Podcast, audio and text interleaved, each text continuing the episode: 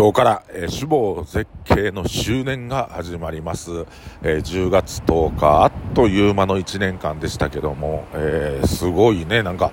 早いようなあなんか遅なんか結構時間経ったようななんかこう濃厚な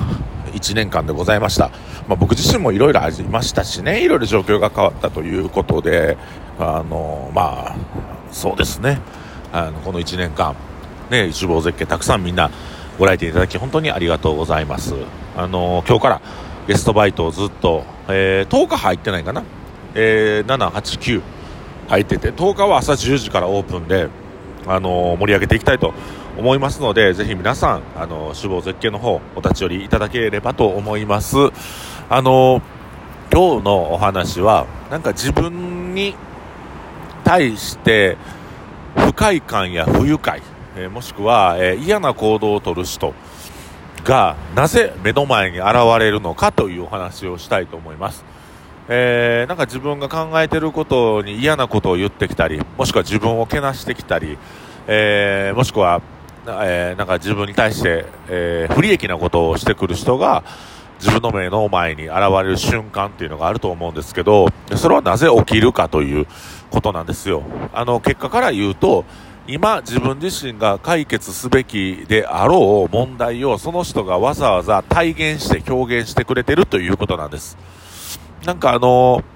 そうやな、だから自分の悪口を言ってる人とか、あとはなんかこう、一緒に飲んでて嫌なことを言うてきたりとか、もしくはもう見てられへんなっていう行動をとる人っていうのは、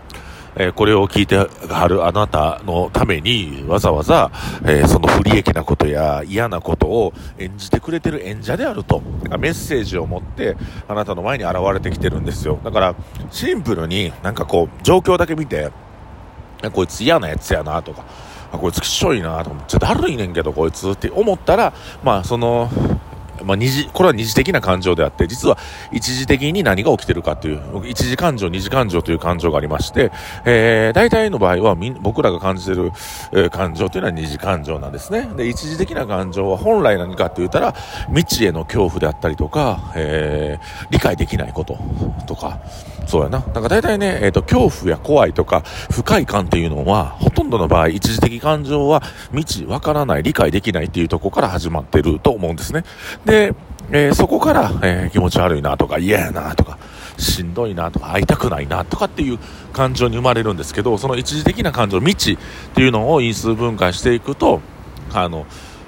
自分にはこれはこういうことはしたらあかんなとか自分はその訳のわからんことを言うことって未知じゃないですか。訳のわからんことを言われるということは未知であ自分は分かりやすく生きなあかんな。もっと言うと素直に生きなあかんなっていうのを、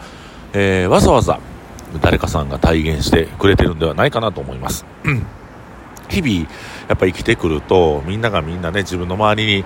えー、存在する人がみんないい人じゃなくて自分に不利益なことをしてきてたりそれはねあの結構家庭観やカップル観や友人間でも行われると思うんですよ、えー、前の配信でもちょっとお話しさせてもらいましたけども友人関係友達関係っていうの人付き合いっていうのは賞味期限ございます。これが賞味期限ないものやと思って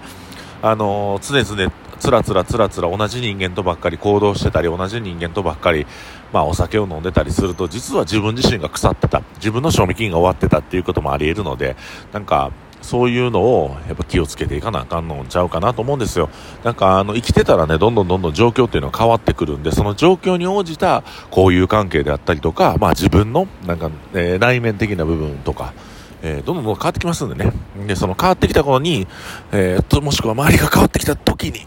えー、すぐ気づく。